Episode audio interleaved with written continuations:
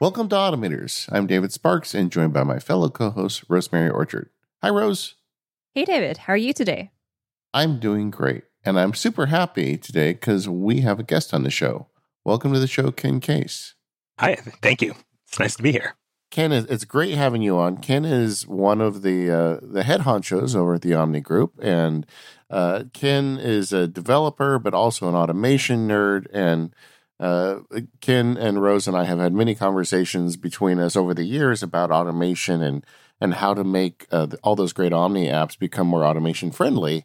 And they have recently made some big strides. So we want to talk about getting automation into the Omni Group apps.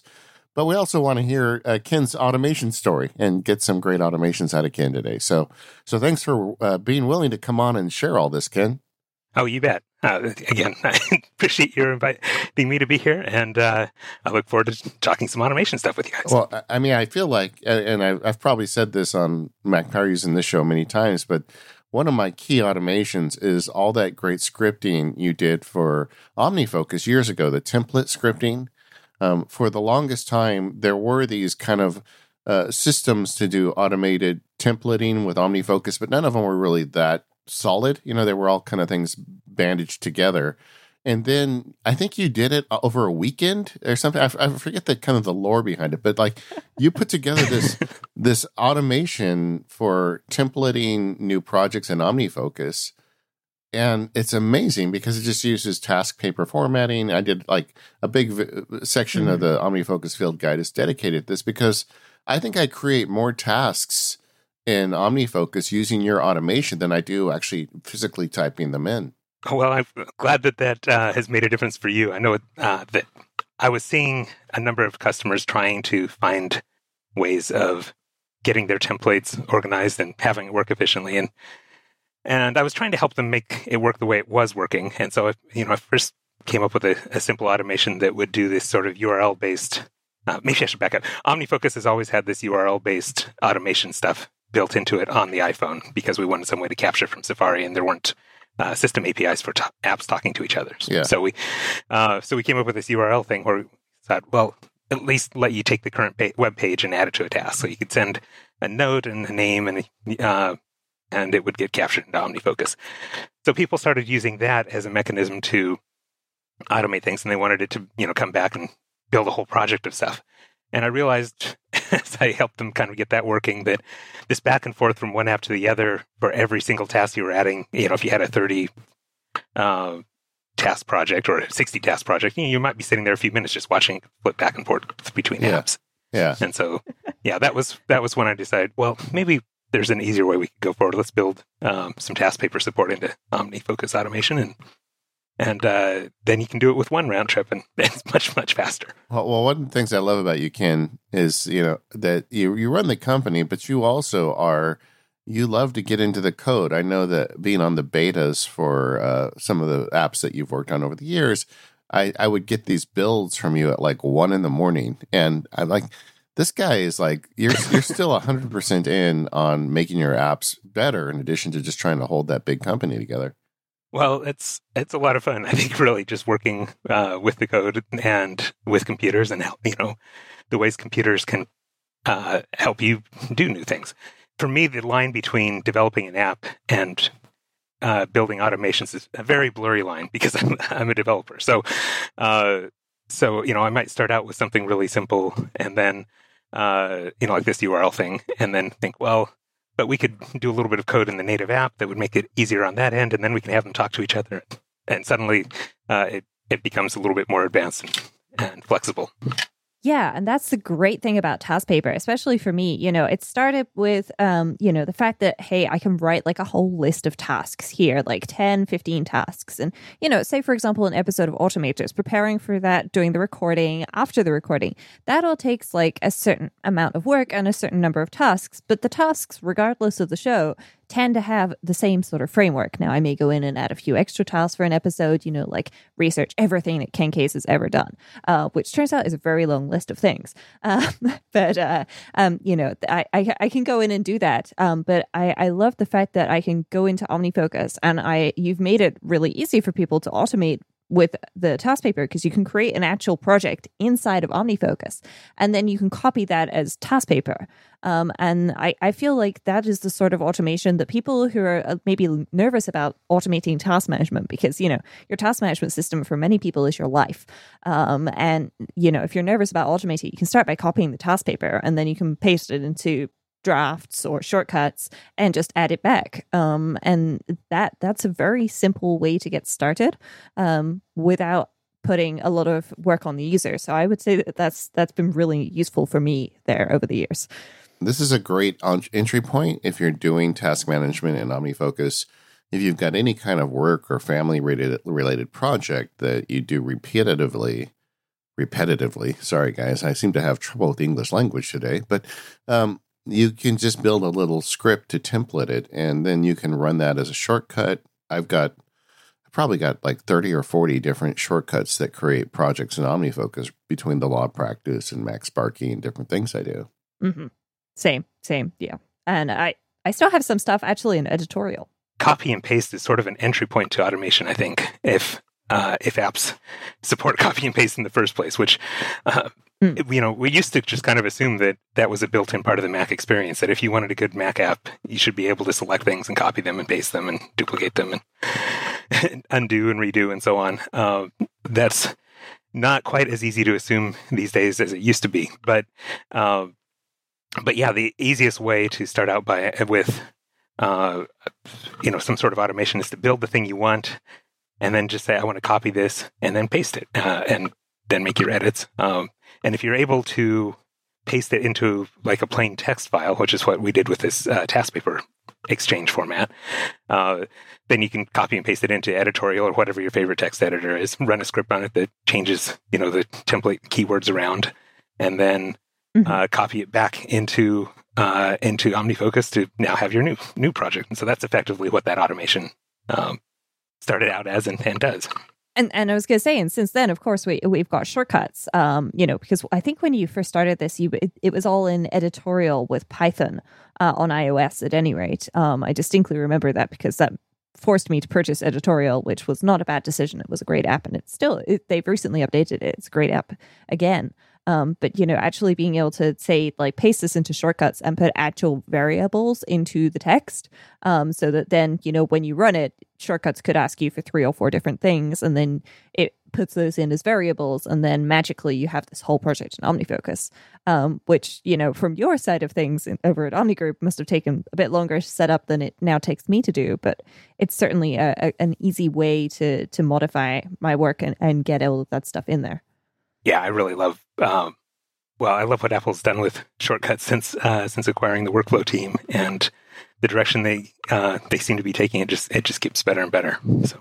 And you know, as an, an enthusiast for all this stuff, I just wanted, I don't, I've never told you this, but I just wanted to thank you for being there early with automation, particularly with OmniFocus, because I use that app so much. But um, just like using the URL stuff, I mean, uh, it was the developers like you at the beginning who were finding ways to shoehorn in automation that I think really led to Apple paying attention to something like workflow. And I'm not sure that we would be where we are if if you guys hadn't started the ball rolling.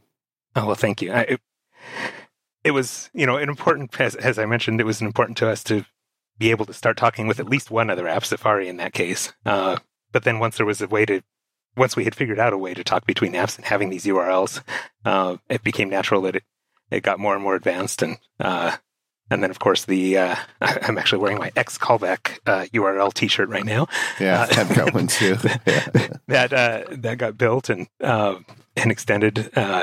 and that really helped the ecosystem take off, I think, with different apps being able to talk to each other and then get results back, which of course is then what led to things like Launch Center Pro and the workflow uh, team then building this uh, their app, uh, which Apple acquired and turned into Shortcuts. So yeah, I, I, love that history. And that leads us to today, where you guys have at Omni Group, guys and gals, have done a tremendous amount of work on building out automation on iOS. Uh, that you know, uh, the I- iPhone and iPad have always a bit had one hand tied behind their back for automation. They don't have Apple events and you know you just don't have that scripting environment that we have on the Mac. I mean, that you can do virtually anything with a Mac and automation, whereas the sandbox and the security measures, and frankly, just the lack of things like Apple events on iPhone and iPad make it much harder to implement this stuff. But um, you guys have done a couple things. I want to talk about both of them today. Uh, number one, you've greatly increased the support for um, OmniFocus in shortcuts, but you've also come up with a basically a JavaScript implementation to create a form of automation that can be done both on iPad, iPhone, and Mac with the same scripting language. And both of those are very exciting developments. Oh, thank you. Yeah, the uh, the first one, shortcuts, I think is important because it lets us play in that ecosystem that all the other apps are working in, and it's sort of the outside interface to the application. How how do I want to get something done? So we added shortcuts. Uh, you know, we'd always had, I shouldn't say always, but before Apple acquired Workflow, we had already had shortcuts in place for adding one item at a time or adding a task paper uh, collection of items at, at, once. And when Apple announced, you know, last WWDC, almost a year ago now, that uh, shortcuts would be getting uh, that you could build your own shortcut extensions that provided their own actions. Uh, that was really exciting because that meant we could start thinking about extra logic we could put in there um, to interact with shortcuts. So we started adding things like finding items, finding projects, tags. Uh, and uh, then, of course, you want to be able to show those results in OmniFocus. Uh, and we also, in the most recent release, even asked one for uh, built one for getting items for today from your OmniFocus forecast, um, including tagged different items if that's you know what you have in your view options, so that it's really easy to uh, build a shortcut that just goes out, reaches out to OmniFocus and says, "What's on my OmniFocus forecast for today?" and displays those results or reads those out loud to you or sends email with them or you know whatever you want to do because it's it's automation. yeah, and and so historically, when it was workflow. Uh, you you guys the developer you guys being the developers you didn't have the ability to write those extensions for workflow. They actually wrote those at workflow and i believe apple kind of inherited those when they purchased workflow. Yes that's right.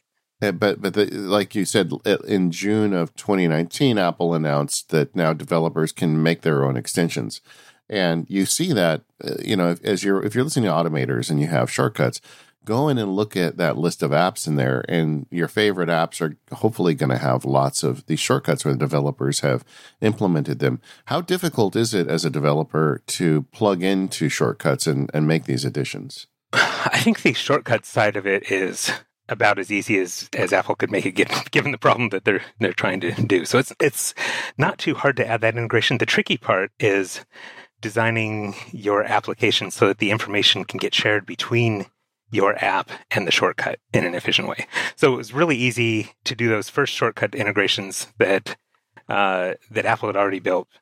Uh, because all of the communication was one way. We're saying, I just want to add an item or I want to add task paper. And it didn't matter what was already in your database. Uh, you weren't trying to get anything back out. You weren't actually trying to share information. You were just trying to send information.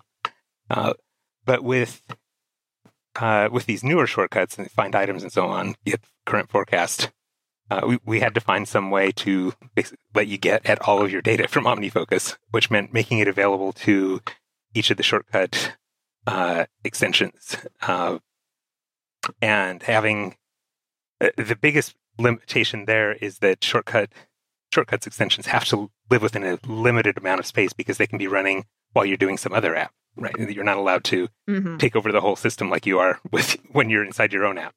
So uh, if you have an app that is used to just sort of filling uh, all of its memory with the user's data, and now you're trying to go into a shortcut and do the same thing, that's not going to work at all. You're going to run out of memory. And yeah, I was going to say the size of the database. I mean, I know my database, I feel like it's large because I've got a couple of thousand actions in there, a couple of hundred projects. I, I know that for some users, that's like a baby database. Um, so I'm guessing that that, that posed problems as well because somebody who's got five projects and 20 actions, you know, they're probably going, yeah, let's load that into the memory. But bigger ones. Yeah, and it turns out that the people who you know have thousands of projects and tens of thousands of actions are some of the ones that really want automation to work through that whole set of things. Really, uh, I had no idea.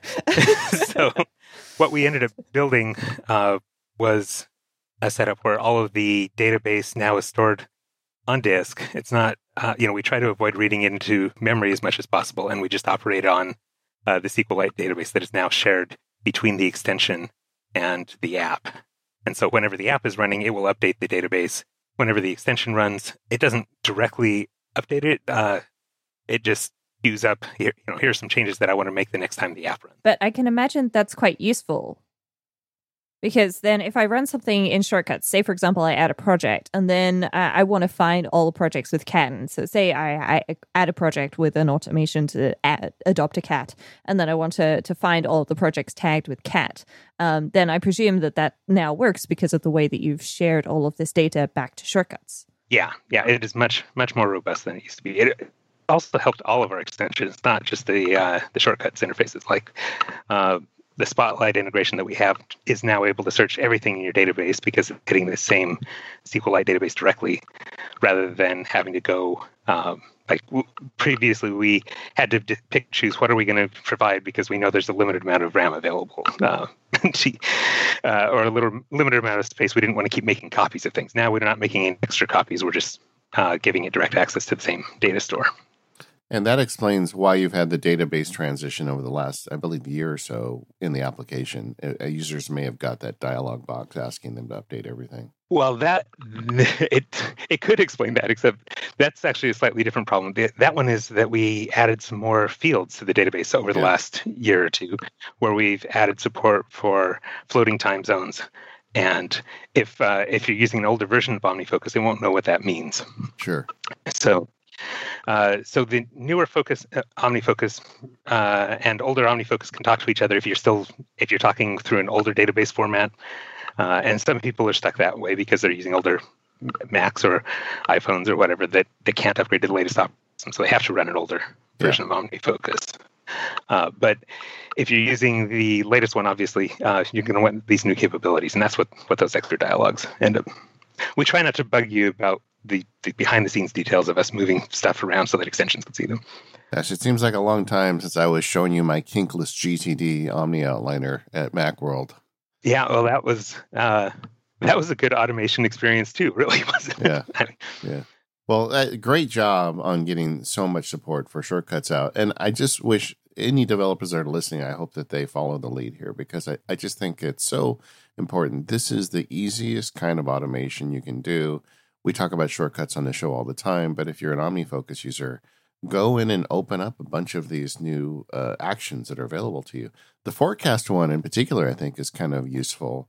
Rose and I did a show uh, last month, I believe, on our daily brief um, shortcuts, and the forecast view is a great addition for that. I have it actually pulling in OmniFocus for certain projects, but I think the forecast may be a better replacement for that. Um, so it's just it's really nice to to see you guys going that extra mile to get all that support in there. Oh, thank you. And yeah, the more more people support it with uh, additional apps, I think the uh, it's sort of a rising tide.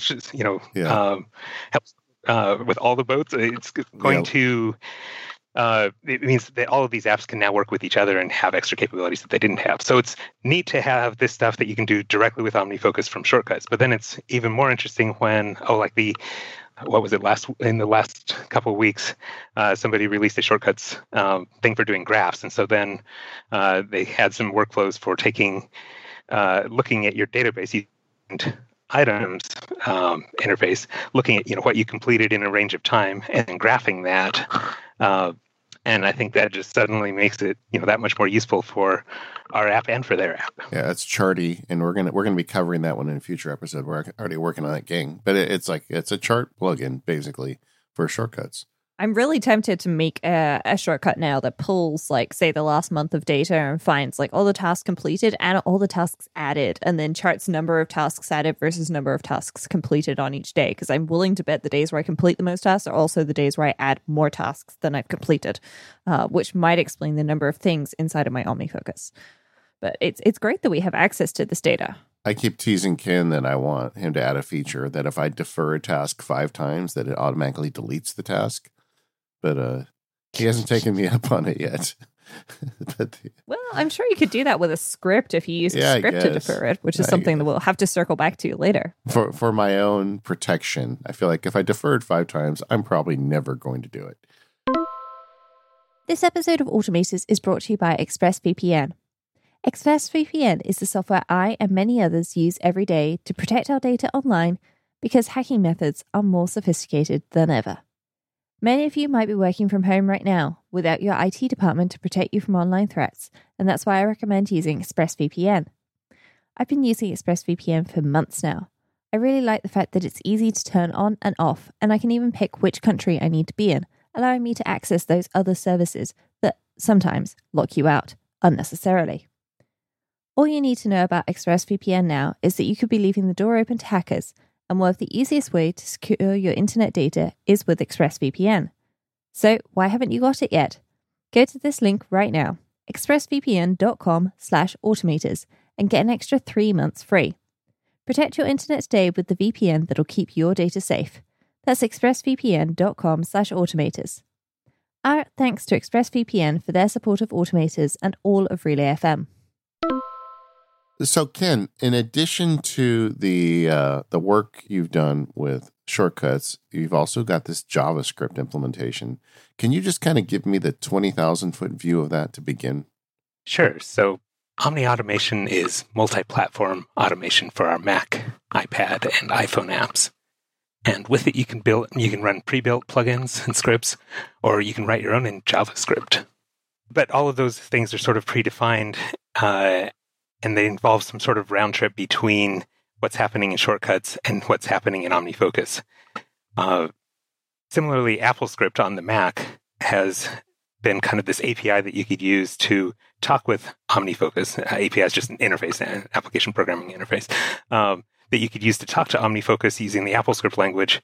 But every time you went from your script to the app and back, this involved a round trip of switching from one process to another, and it was relatively inefficient and slow.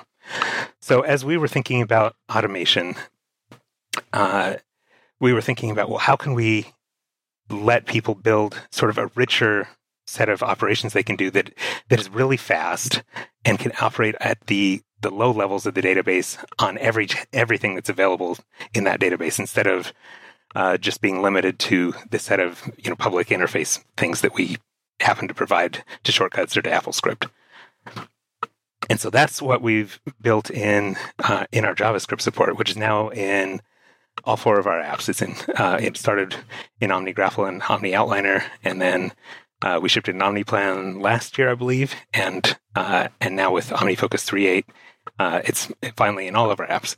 Uh, this lets people build, uh, create a JavaScript plugin or or write some external JavaScript that they pass to the app, which can then quickly manipulate anything that's in the database or in, in a document, get results, process things around, change them around, and it's just so much faster than than earlier things based around AppleScript or than any shortcut interactions would be. Uh, so then it, of course, can return results back to uh, to shortcuts or to AppleScript if uh, if that's where it was invoked from. But uh, but it was collecting that information in a way that that lets it do more things and uh, also uh, makes it much faster. so, as an example, if we had had this JavaScript stuff available um, back when Kinkless GTD was written, I have to think that Ethan would have written Kinkless GTD as, as a JavaScript plugin instead, and it would have been lightning fast uh, to do some of those operations instead of feeling like this slow slog uh, as you waited for uh, for these things to get encoded into Apple events and, and back. Yeah, it, it's really impressive for a couple of reasons to me. One of them is, you know, AppleScript has never existed on iPhone and iPad. So AppleScript automation you'd write for the app on the Mac wouldn't work on the other devices. And it, you know, then you had this unequal world where you couldn't do all of your work on whichever device you wanted. And JavaScript will work on all platforms. And it's mm-hmm. just, it, and people listening who've never done JavaScript, I can tell you I'm more uh, savvy with AppleScript than I am with JavaScript, but but I've been, you know, I've, I've, taken the course. I've I can hack my way through JavaScript. This is not something you need to be a Ken Case level programmer to do. It's it's fairly simple once you kind of wrap your arms around it, and it, you know, give it an hour or two to learn it, and you'd be surprised how much you can do. Yeah, there were a couple of reasons that we chose JavaScript. One, of course, was this efficiency that I was talking about. We really wanted something that would be fast, and we knew that Apple was really tuning JavaScript performance because it's used for scripting web pages, uh, and they want the web to be really fast on their devices, on all their devices. Uh, but another reason uh, was that at the moment, because it's it's the scripting language of the web, it's the language that has uh, probably the most uh, beginner tutorials out there available if you want to learn JavaScript. Uh, you don't have it's not something where we have to teach you.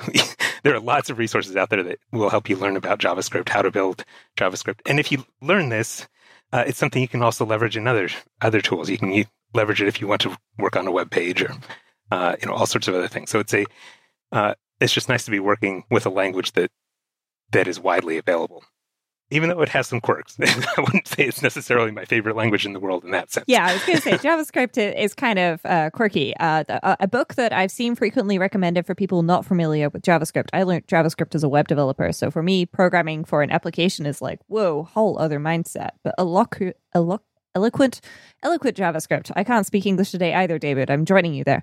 Um, is is the book that i keep seeing recommended. And uh, it, I, I, skimmed through it. I, I don't need to read it of course i'm understanding javascript already but it looks pretty good to me as well. So for people who are looking and going okay well why would i learn javascript? Well you know as well as the omni apps there's also you know drafts and scriptable out there that also use javascript. So it's in, in, my opinion, becoming the de facto, you know, next um, Apple script. Even, you know, maybe it's not the language everybody would prefer. I know Python has many, many, many devout followers. I personally would just do everything in PHP, but the world might kill me if I did that. Um, but I'm thinking JavaScript's a pretty good solution because I mean, you get it for free on iOS, and that's that's a very, very good starting point. It does seem to be kind of the Uh, gravity seems to be pulling it towards automation for all these various solutions that we talk about on this show so often. Uh, uh, you know, like you said, drafts, the Omni apps, it works both on Mac, iPad, and iPhone. So I think this is really a great opportunity for folks that want to learn this. So how is it working with with a? Let's talk about OmniFocus because that's the most recent one that you've updated for it. Give me some examples of what you can do with this. Well, so uh, one of the things you might want to do is capture uh, something from one of their apps and send it to one of the other apps. But uh, but maybe you want to filter through your whole database to do it. So uh, you could build a shortcut that does this, and uh, you know people are, as we saw with the uh, those graphs that we were talking about earlier. But uh, but if you're using some JavaScript, you can write some code that will filter through the entire database, do it really quickly, and then uh, make some decisions about, well, what do I want to include? What do I not want to include? How do I want to format it? And then maybe it takes those results and it sends them off to Omni Outliner to OmniGraffle. Like maybe you want a, uh, graph of how your database works, or it sends it off to Omni Plan. Uh, you know, there are certainly a lot of customers who have been wanting uh, to take something that was written in OmniFocus and uh, draw a project plan for it with the timeline and everything else. And this is one mm-hmm. uh, one way you can do that. And Sal has actually built uh, Sal Soghoian, who uh, who's been on the show before, I believe. Um, has written uh, some examples of, of some of these things that are posted over at omniautomation.com. That's Omni Dash Automation, Uh, and I'm sure a link will be in the show notes. Yeah. Uh, and so yeah. Uh, that's a, a, you know a great place to see some of these examples of things you can do when you're uh, when you're taking apps and now you're having them work together, not just uh, one app at a time. Because one of the things JavaScript is good at is letting you build uh, some dynamic code, uh, send it somewhere else, and uh, and execute it in a different environment. So you can build a plugin uh, for OmniPlan that goes and fetches some data from OmniFocus or uh, vice versa. Which, for those people who are using both applications or who, like me, for example, have been longing for a long time to, to get like a really good granular visual overview of some of my insanely complex projects in OmniFocus, is great because I, I can now, I've actually just stolen some of the scripts from the website a couple of months ago while I've been beta testing this. Um, and it's, you know, it's perfect because I just, I press the button. It's like, okay, here's this project in OmniPlan. And I'm like, okay, so apparently I'm doing 60 different things at once. This might explain a few of the problems I'm having, um, you know, because I'm only one person. You can only allocate a, a person resource, uh, you know, to do one thing at a time. As much as I love multitasking, I suck at it. Um, so it's it's really been useful for that for me. Yeah. Well, I mean, just to give folks a, a a little bit of context, if you've done Apple scripts, you know about the dictionaries, where um, an application will provide certain data through its dictionary to AppleScript. I guess you'd call that a donation, just like they do now with shortcuts. But I feel like, and Ken can tell me if I'm wrong, but the the quote unquote dictionary you built with this JavaScript implementation looks like it's just almost everything you can do in the app. Like for instance, just like I was looking at the search functions because I was trying to do some JavaScripting around search. I can look for search terms in the projects, the folders, and the tags. So I can get very specific with my search uh, based on which uh, context of the database I want to hit. And it's just like it's that way throughout this whole implementation. You guys have just basically made the entire application automation friendly on all platforms. It's it's super awesome if you think about it. I think it's great what we've done. I wouldn't say that we've gotten 100% of the way there yet. I, I know Rose sent us some bugs about uh, things you know around date parsing, for example, that are not yet exposed to uh, mm-hmm. to the JavaScript side of things. But but it's certainly our goal to get all of those things there. And of course, there are things you can do when you have that raw access to these underlying tasks that you can't really do very easily in the interface. It's super easy to uh, make up your own sorting criteria for a tag, for example, and say, all right, I just want to resort everything in this tag by uh, by whatever criteria you've made up, um, and uh, and suddenly uh, it's showing that tag in your forecast, and uh, and now your forecast list is um, is ordered the way you want it to be, which is a little bit harder to do uh, if you're just working in an interface in the app itself. Yeah. And also, the other thing that you can do is you can do things that you wouldn't do in the interface either. So, for example, something that I frequently see people asking how to do is um, to automatically create a project. So, you have a, a project, it's got a whole series of actions, and they want to do one action a day. So, they want to defer uh, every action so that it's uh, it's available the subsequent day of the previous action. That's, I mean, if you sat down and do that through the user interface, even with the the nice buttons, you know, you could select all of them, set the defer date, and then unselect the first one and plus one everything but that's kind of fiddly to do even you know with with options available to us. But doing that sort of thing with a script is actually relatively easy to do once you you've got a date to start with um, and then you progress from there which is something i've experimented with. And then i quickly realized that i was being extremely optimistic about my my rate of completion. Um, and i actually modified it to defer to uh, one item a week uh, which seems much more realistic and i'm not feeling so overwhelmed anymore. Well, that actually reminds me of uh, one of my first automation projects ever. This is back in uh, in the early 80s, maybe late 70s. I have to think back about exactly when it was. But I was, uh, my dad was coming home from work. He's a, worked as an industrial engineer for Boeing. So he was scheduling, uh, you know, work on the 747 or the 777 or whichever plane he was working on at that time. And uh, tools would be uh, when they say tools, uh, Boeing thinks of tools as these big, uh, you know, room-sized things that are working on an airplane wing or something. Um, well, as as projects would shift, things would get backed up, and you would have issues where uh, the next plane was coming along and really needed to use a tool, but the last plane was still using it, and so their previously, you know, well coordinated schedule was now getting off off kilter, and they needed to uh, order another tool. But of course, they needed to do that in advance so that things wouldn't get slowed down. Uh, so they so they needed OmniPlan. well, it was a lot like that. Yeah, he was coming home with these uh, long rolled up charts, paper charts, and then he would work on them at home, where he would you know have a pen and he would be searching for these exceptions where uh, where a tool was going to be needed early, and he would mark that up with a pen, and then he'd go back into the office and uh, and get that stuff done. And as he was, you know, I was asking what he was doing, and he explained it to me, and I said, "Well, couldn't we uh, couldn't we make this easier if we just wrote down these these times and so on? So I ended up writing a little basic program for him that where he could enter the start dates and end dates for these different things, and then um, and then it would just make a list of here are the um, the places where where you're going to need a tool early. And that's the sort of thing I think that if you capture some data and then you apply some automation to it, you can save yourself a whole lot of time. Uh, he ended up sem- uh, turning in this basic program as a uh, as an employee suggestion for Boeing, and uh, it saved enough money that they awarded him I don't know like some thousands of dollars that paid for me to get a uh, my first disk drive instead of saving my code Ooh. to uh, cassette tapes. So that was exciting.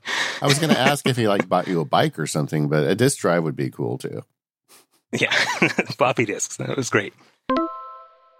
This episode of the Automators podcast is brought to you by Ahrefs, SEO tools and resources to grow your search traffic. Get a seven day trial for just $7.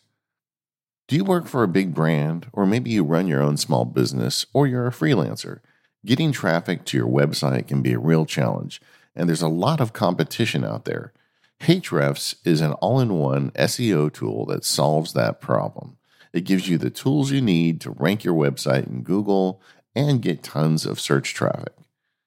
I have to admit, I have always been leery of SEO tools, but Ahrefs breaks that stereotype. With Ahrefs, you can optimize your website where it does an audit to see what works and what doesn't. You can analyze your competitors and even use the Site Explorer. My favorite feature is the Keyword Explorer. It allows you to study what your customers are searching for so you can customize your website to give them exactly what they need. It even tracks your ranking and progress.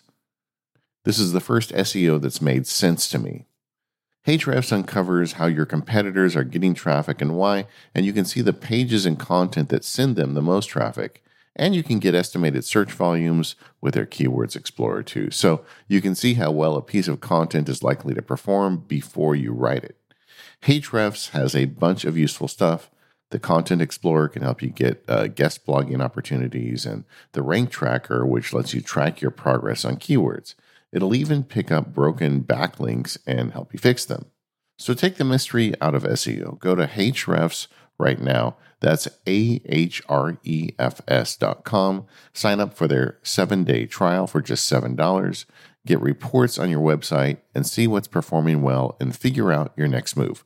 Whether you have a personal website you want to get a following on or your company needs more traffic to convert into sales, go there now to ahrefs.com, ahrefs.com to get that $7 trial. Our thanks to Ahrefs for their support of Automators and all of Relay FM.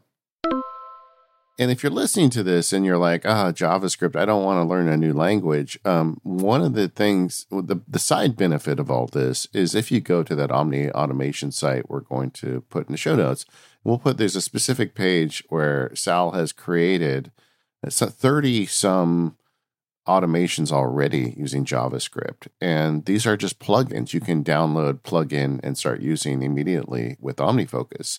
So you don't have to write a lick of JavaScript to still get advantages of this. And a lot of these are really useful. Like you can, like I was just looking at, there's one here where you can clear tags from selected tasks. Well, sometimes I need to kind of flush tags down the toilet, right? And so I could select a bunch of these, run this plugin and it does it for me automatically, which is, you know, the, the whole point of the automators.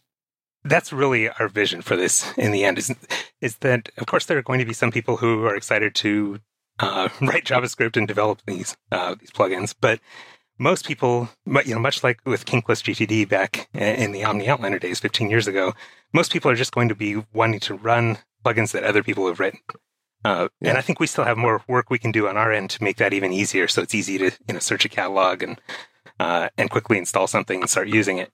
But um, but even today, you know, as Sal has set things up on the website, you can, as he said, just click on some things and get them installed and and start using them. And I think it's a great start.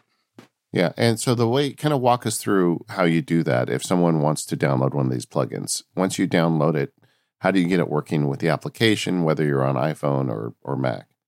Uh, if it's stored as a plugin, and I've been uh, working with Sal about how can we get this site set up so that it, a lot of these are more easily available as as JavaScript plugins. We have a special extension for it, just like a, a normal uh, document extension uh, for like an OmniFocus plugin or an Omni Outliner plugin or whatever. And so the website will just provide this plugin download. You click on it, uh, and whichever platform you're on, whether you're on Mac or on iPhone or iPad, you would get a prompt saying, "Hey, do you is it okay to download this file? Would you like to open it now in uh, in its target application? Like if it's an OmniFocus plugin, would you like to open this in OmniFocus? Uh, OmniFocus will open it then, and uh, it will. Uh, that's that's basically the the entire process. It, it's yeah. now installed, and you can start using it. You can assign keyboard shortcuts to it, so you can you know quickly invoke a plugin by typing Control One or whatever, and uh, yeah, it, that that's the idea. I want to make it even easier because I would like for you know this to be stuff you can search for in the app. You don't have to go to a special website. The website doesn't have to do a bunch of special encoding and so on. But um, yeah, but I feel like uh, we're on track on that track, um, and of course, would also love feedback from from listeners. You know, what would you like to see? How would you like this to work better? Because uh, it's only useful if it's useful to you. I, I feel like you know the end game is like kind of Graffletopia kind of thing, where it's it's a menu in the app, and you just go pick the one you want, you press the button, and it applies it. But you're, you're really not that far from that already. Yeah, Shortcuts did a really good job of this in its uh, or workflow, I should say, when, you know, before Apple even acquired it, where you could just easily do some yeah. searches for here's the sort of thing I'm trying to do, and it would return a bunch of matching workflows, and you would say, okay, yeah, let me try that one. Uh, and I would like to see us get to that point too. Yeah. Well, and the nice thing is, in addition to the ones that Sal's created, um, you'll have other people in the community like Rosemary Orchard uh, putting ones together and there'll be this kind of rich, hopefully, assortment of scripts that you can download. And because they're JavaScript, if you do want to wade into the waters a bit, uh, taking one someone's already written and making changes to it is, you know, that's that's my sweet spot for scripting. I mean, I can't tell you right. how many Apple scripts I've written that started with somebody else's script, you know, and, and I think that'll work the same way with this JavaScript stuff. It's not that difficult to to understand how it works, even if you don't do all the online courses. Once you look at one that and you know what it's doing and you know how it works. Yeah, absolutely. Mm-hmm. That's how um, how so much programming starts. In fact, and whenever yeah. you're working in a new thing. Definitely. And I mean, uh, of course, OmniFocus is not a, a, simple application. There's a little bit of complexity to it. So to start with, you're going to want to have a look at, you know, like what is, you know, like how does a project work? Like what does it have? Okay, so I need to set project due date to set the due date of the project. But once you're familiar with JavaScript objects and so on, it's it's relatively easy to figure out. And I'm just looking at a, a sample script that I threw together earlier, and BBEdit tells me it's 65 lines long. And people listening might be going, "Whoa, 65 lines! That's a lot of code." But if I look at it, the first 11 lines are comments to tell OmniFocus how to show this this action to me, which is fine. And so that takes me down to you know 54 lines, and then I've actually got 10 lines of comments here inside of my code um, to to help me understand what I've done where. So it's it's not a lot, and 90% of this was copied from the Omni Automation website. I just copied little chunks here and there and, and put stuff together and now it works. So when I click on this in, in the toolbar on my Mac or I tap on it on my iPad, then it takes the, the currently selected task and it turns it into a project. It asks me if it wants if I want it to be sequential or non-sequential. Um, and um, so parallel, um, and then adds adds a project with the the data from the current task, which is a, a really great little action to have because I frequently convert projects into autocomplete. Sorry, I, I frequently convert inbox tasks to auto completing projects because I add something like, "Hey, I need to switch to to a new cell phone provider." Um, well, when I've completed all the actions, I don't need this project to hang around for eternity. You know, I'll, I'll switch cell phone provider and it's done. So I wanted to auto complete, and that's just something that I've done to save me a few taps, and it didn't take long to put together with a little bit of help from the website. Yeah, and, you know, like as we're recording this, I've just shipped the new Photos Field Guide, and I'm working on the next title already. And I am working on a JavaScript in my head. It's not done yet, but that I can combine an outline that I create in Omni Outliner to convert that into an overall plan, an Omni plan, and a task list in OmniFocus.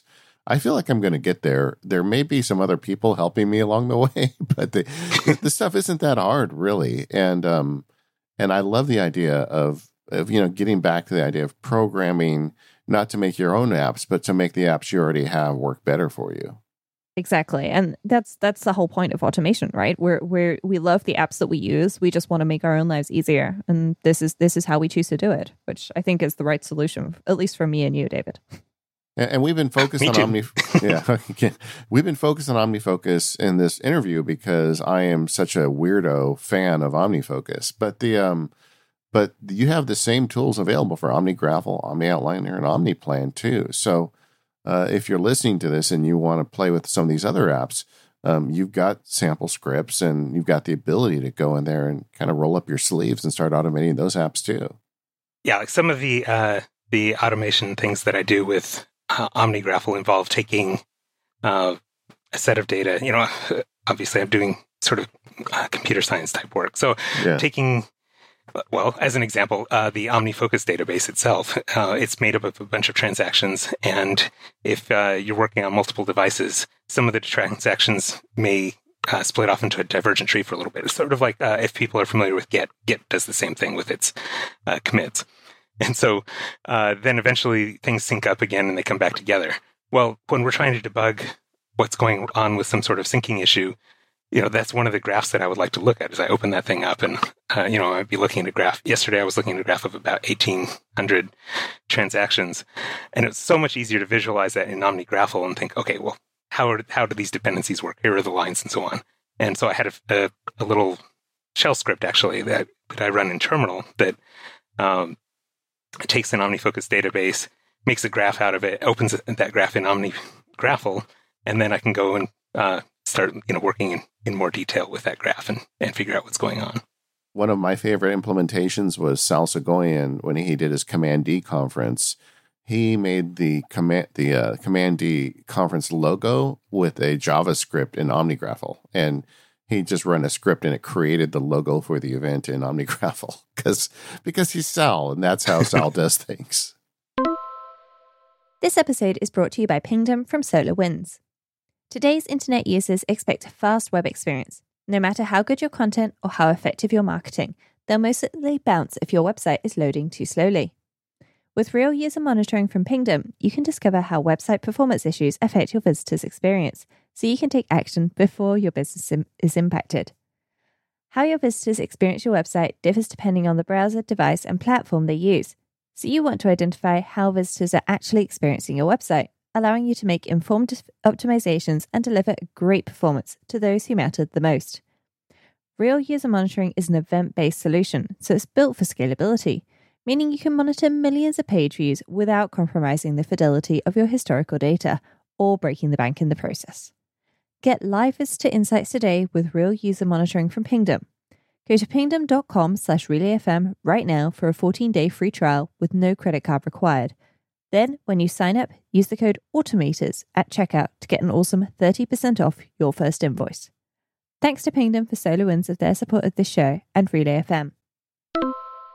OmniGraffle also added the ability to copy one of the, the your graphics or whatever it is that you have on, on your canvas as JavaScript, which makes it uh, even easier to, to get started with that. Because, say, for example, you want to learn how to draw a square in the center of your canvas well, you you draw a square and you center it on your canvas, and then you can just, at least on the Mac, right click, copy as JavaScript, and that gives you the ability to redraw that circle with exactly that script time and time again. Which for me is is a really nice way to get started on that because for me, you know, I've I've never really worked with user interfaces of that kind. I've only ever worked with web browsers where everything is different on every single device. Um, because some people have 8 billion and one bookmarks um, and tabs open, and some people have it full screen in Safari with nothing showing apart from the address bar. Um, and so, you know, you, you have no idea what the other person's device looks like and therefore what they're really seeing. So you have to sort of just guesstimate. But a canvas in Omni in OmniGraffle is, you know, it's it's precise. Um, and I love the fact that you can you can specifically say, okay, right. So now I've drawn like the outline that I want for every single diagram um, of, this kind and copy those elements as, as JavaScript. And that that to me is a really great way to get started wrapping my head around something that for me is a totally alien concept yeah, I find that tool useful myself when I'm wanting to set things up and I don't necessarily remember, all right, how do I assign a color to the shape or to its uh, border or whatever else I'm, I'm trying to do. So it's much easier sometimes to just manipulate it directly, uh, copy it back out into JavaScript, as you said, and paste it into your script. And, uh, and then you can make your changes from there. Yes and uh, that that's one of the things I like it with with the examples that are there, either directly from the app or or from the website. It's easy to get started. Ken, what's uh, some of your favorite implementations of JavaScript on the Omni apps now that you've been playing with it for a while?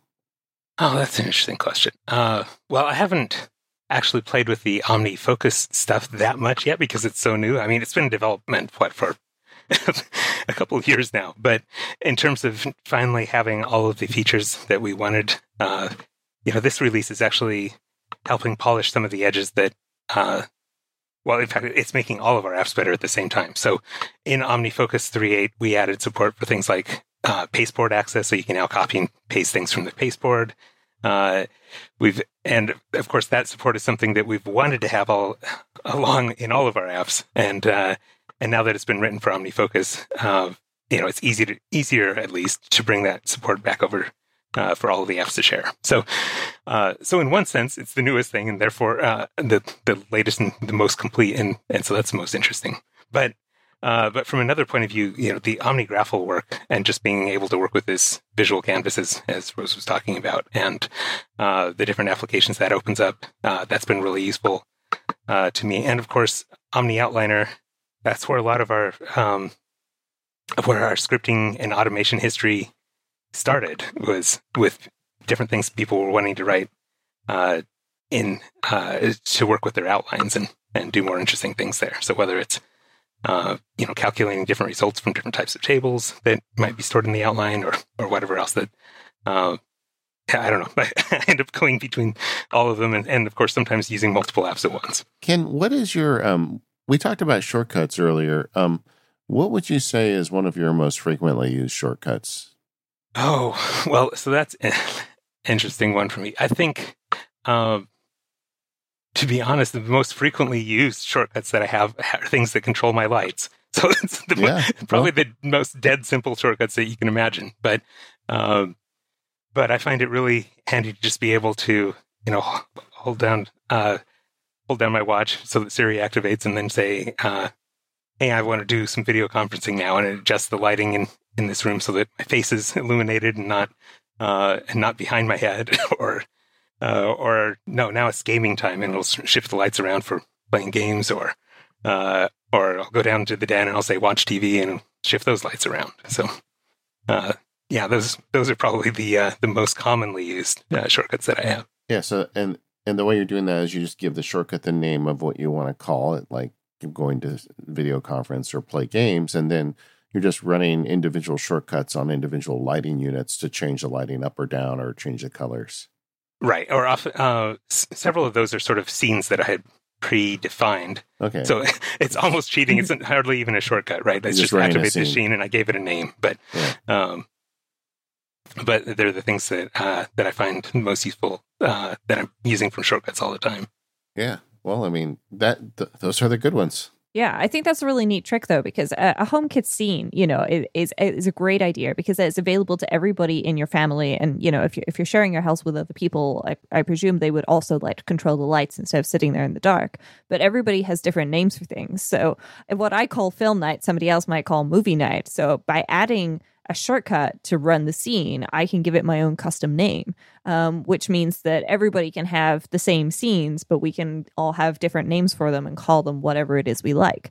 Um, and I'm I'm I like that that approach. It's it's really nice, and I'm also really missing my HomeKit lights as I sit here mostly in the dark with just a, a, a desk lamp on because I forgot that it gets dark here. Um, and uh, yeah, it's okay though. I, I do have lighting. I have a very large monitor to provide light. And another thing you do, Ken, and you mentioned it briefly earlier, is that you do a lot of automation through the terminal.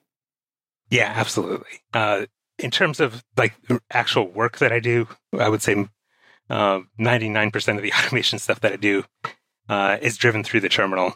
Now, it, what language I use for all of that is is completely wide open. Like, I'll often start with writing something in a shell script. Uh, I use Z shell have for a couple decades now. Uh, or, uh, you know, so shell script is basically taking the commands that you would type into a terminal window in the first place and saving them to a text file so that you can run those commands again later really easily. Uh, and that's, you know, often the easiest way to automate something is just take something you've been typing several times and, and run it that way. But then, uh, you know, I'll bring in, oh, let's see, like one of my daily scripts uh, run some Java that fetches stuff from uh, App Store Connect to get you know sales data, downloads that. Uh, then it's sort of driven by a shell script, so that uh, actually is this driven by a shell script? I think it was driven by a shell script, and now it's been converted to a Perl script or a Python script, and I don't remember which one is the driver at the moment. But um, so then it loads that data into PostgreSQL database and uh, uh, does some reports on that, ends up feeding it off to. Um, so both Perl and Python are involved, and then eventually it feeds it out to R, which is uh, a statistical programming language uh, environment, and uh, that's what you know does like regression graphs and so on for me. So, um, but it, you know, it ends up being this sort of long set of sequence steps that would take a long time to do if I were trying to do it manually every time. But because I can just run this command, it'll be done in you know maybe 30 seconds and now i see my reports for the day and uh, with nice graphs to go along with it and everything uh, yeah just makes makes my life easy you know, I have to admit, like uh, my dirty secret is that the terminal just never. I never took to the terminal. I did the course. I did some stuff with Terpstra once, and I've um, I, like I can display a calendar and I can get directories, but I just never could figure out as a user, as a power user more than you know developer, what I'm supposed to do with the terminal. Where where does it fit for people that are not developers? That's a good question. Well, I don't know whether it does necessarily fit for people that are, are not developers. Yeah, maybe that's the answer. I don't know. Yeah. I didn't start using the terminal until I started developing, um, because the first thing I had to do was create an SSH key, and that's something that you know you use the terminal to do. And then I had an SSH key, so I could SSH into a server, and then I was no longer on my computer. I was talking on another machine and going around doing folders, checking things out, and stuff like that. But that's all very developer stuff. So I'm not sure I use it for a huge amount of non-developer things, except opening files in BB Edit when I'm in a project folder, so I can edit them as a developer, which is kind of developery. But JF Brissette did some stuff when he was on our show. Yeah, no, I mean, there's some people that use it really effectively, but I, I do have trouble figuring out if it is a, actually an automation tool for most people. I think I think if you're in the business of making apps, it it is probably the primary automation tool. But you know, just thinking about the show and listeners, I'm like, can we can we do a show on that? Is there something there for people? And I I am I'm flummoxed.